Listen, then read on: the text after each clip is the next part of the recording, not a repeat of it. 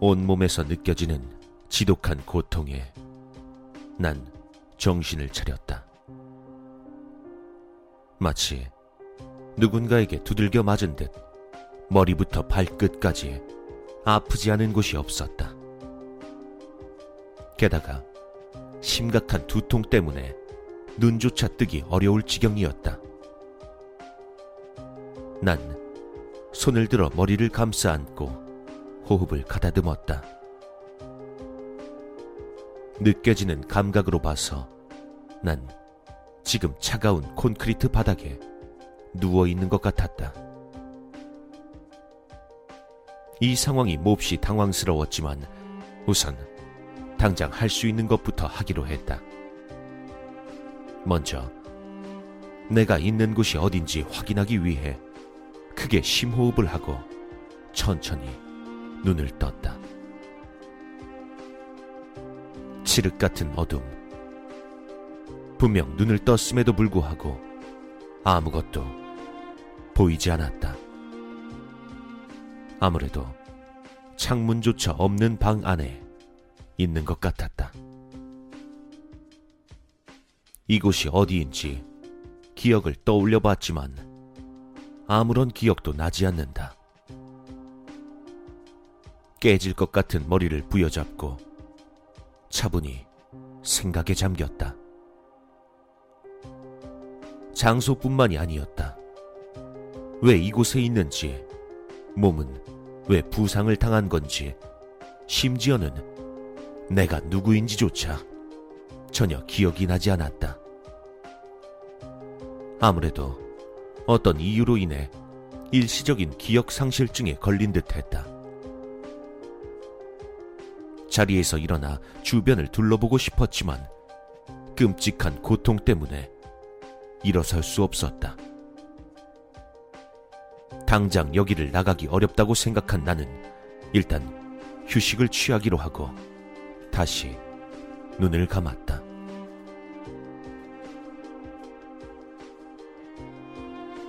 지끈거리는 머리를 부여잡고 기억을 떠올리려 애쓰던 그때 내 귀에 희미한 소음이 들려왔다.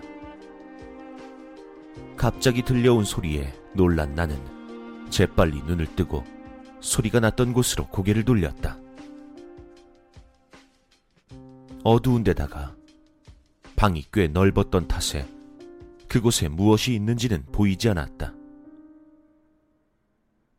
앞이 전혀 보이지 않으니 조금씩 공포심이 몰려왔다. 난 침을 삼키고 어둠 속을 응시하며 귀를 기울였다. 소린 마치 거친 짐승의 숨소리처럼 들렸다. 어떻게 들어보면 고양이 소리 같기도 했지만 분명 고양이는 아니었다. 적어도 그것보다 몇 배는 더 커다란 짐승인 것 같았다. 등줄기로 땀이 흐르는 걸 느끼며 난 조심스레 자리에서 일어났다. 온몸에서 느껴지는 끔찍한 고통을 이를 악문 채 버텨내고는 소리가 나지 않도록 조심하면서 팔을 휘저 간신히 벽을 짚었다.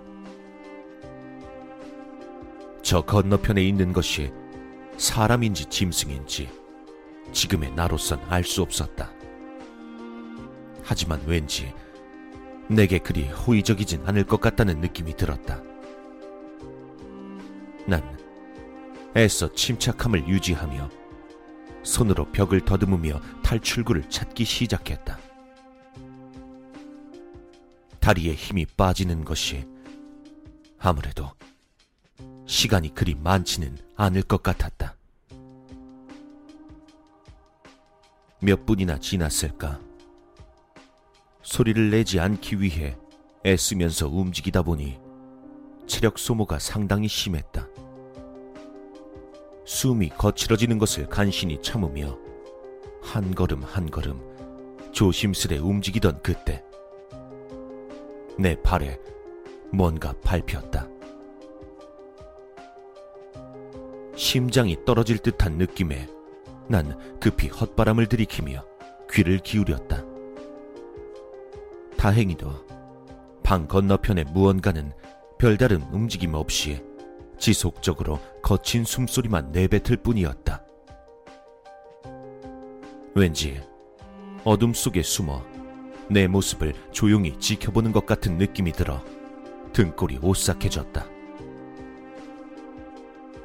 고개를 흔들어 섬뜩함을 털어버린 난 다시 소리가 나지 않도록 주의하며 발에 밟힌 것을 집어들었다.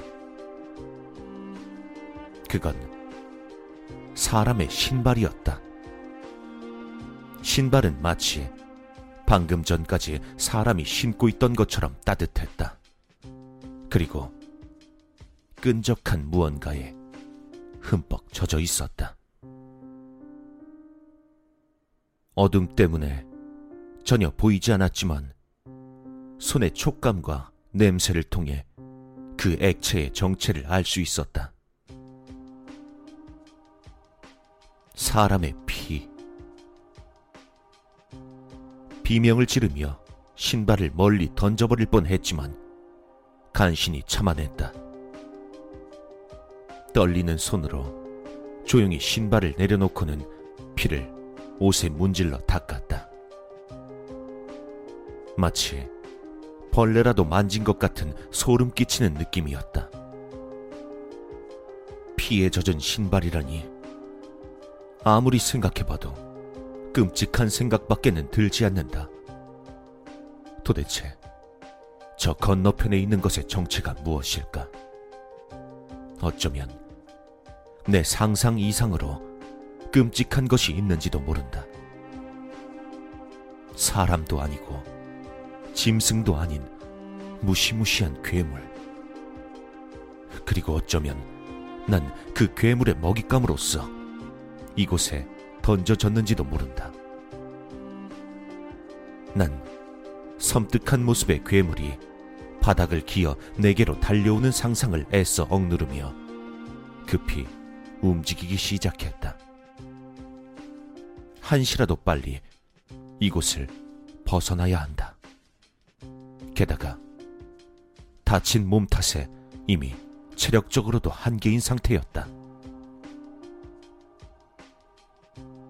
감사하게도 얼마 가지 않았어 낡은 문 손잡이 같은 것이 만져졌다. 다행히 잠겨 있지 않은 것 같았다. 난 조용히 손잡이를 돌려 문을 열었다.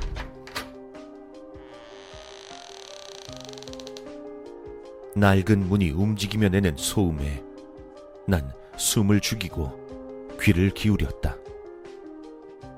어둠 속은 아무런 소리도 들리지 않았다. 안도하며 문을 빠져나가려는 그때 숨이 턱하고 막히는 섬뜩함이 몰려왔다. 아무런 소리도 들리지 않는다. 즉, 계속해서 들리던 그 거친 숨소리 역시 들리지 않았다. 머리칼이 곤두서는 느낌과 함께 내 바로 뒤에서 인기척이 느껴졌다. 질척한 느낌의 무언가가 내 목덜미에 닿는다고 생각한 그 순간, 난 큰 소리로 비명을 지르며 방을 뛰쳐나갔다. 몇 번인가 벽에 부딪혔고 몇 번이나 바닥을 굴렀다. 분명 건물을 빠져나온 듯 했지만 여전히 사방은 어둠으로 가득했다. 뭔가 이상하다는 생각도 잠시 난 끔찍한 고통에 바닥에 쓰러졌다. 성취하는 몸이 이제 한계에 다다른 것 같았다. 가쁜 숨을 쉬며 몸을 일으키려 했지만 몸을 전혀 움직일 수 없었다.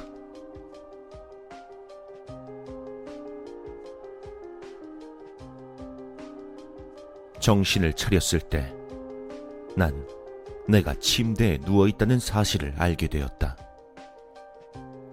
눈을 뜨려 했지만 눈엔 붕대 같은 것이 감겨 있었고 몸은 침대에 묶인 듯 움직일 수 없었다.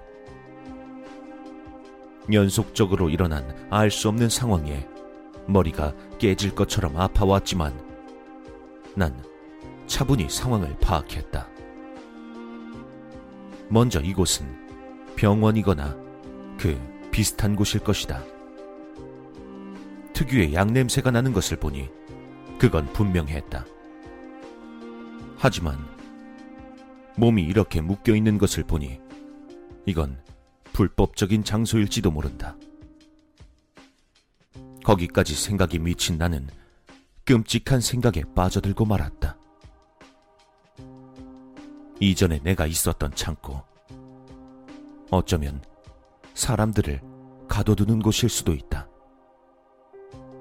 지나가던 사람들을 폭행해서 기절시킨 후 창고로 옮긴다. 그리고 이곳으로 옮긴 다음 수술대에 올린다. 그때 문이 열리는 소리가 들리며 누군가 안으로 들어왔다. 정신이 드셨군요. 마침 잘 됐습니다. 아, 움직이진 않는 게 좋을 거예요. 골절이 한두 군데가 아니에요. 게다가 머리를 심하게 부딪혀서 하마터면 시력을 완전히 잃으실 뻔 하셨습니다. 남자의 말에 난 눈에 안대가 씌어져 있다는 걸 기억했다. 그리고 창고에서 깨어났을 때 이상할 정도로 어두웠던 것도. 그래도 수술은 잘 끝났습니다. 아마 며칠 정도 있으면 붕대 풀고 앞을 볼 수 있을 겁니다. 어, 팔이랑 다리 깁스 풀려면 시간이 좀 걸리겠지만요. 답답하시더라도 당분간은 그렇게 좀 고정시켜놔야 합니다. 아무래도 내가 오해를 한 것 같았다. 지금 내가 있는 곳은 병원이고 난 치료를 받고 있을 뿐이었다. 상상조차 하지 못한 끔찍한 일에 휘말린 것이라 생각했는데 너무나 다행히도 그렇게까지 최악의 상황은 아닌 모양이다. 길거리에 쓰러져 계신 걸 어떤 분이 발견했어요. 상처를 보니 아무래도 교통사고를 당하신 것 같네요. 몸에 골절도 많고 뇌의 충격이 상당히 심했습니다. 어, 뇌진탕 증세도 좀 있는 것 같은데 기억하시는 데는 이상이 없으신가요?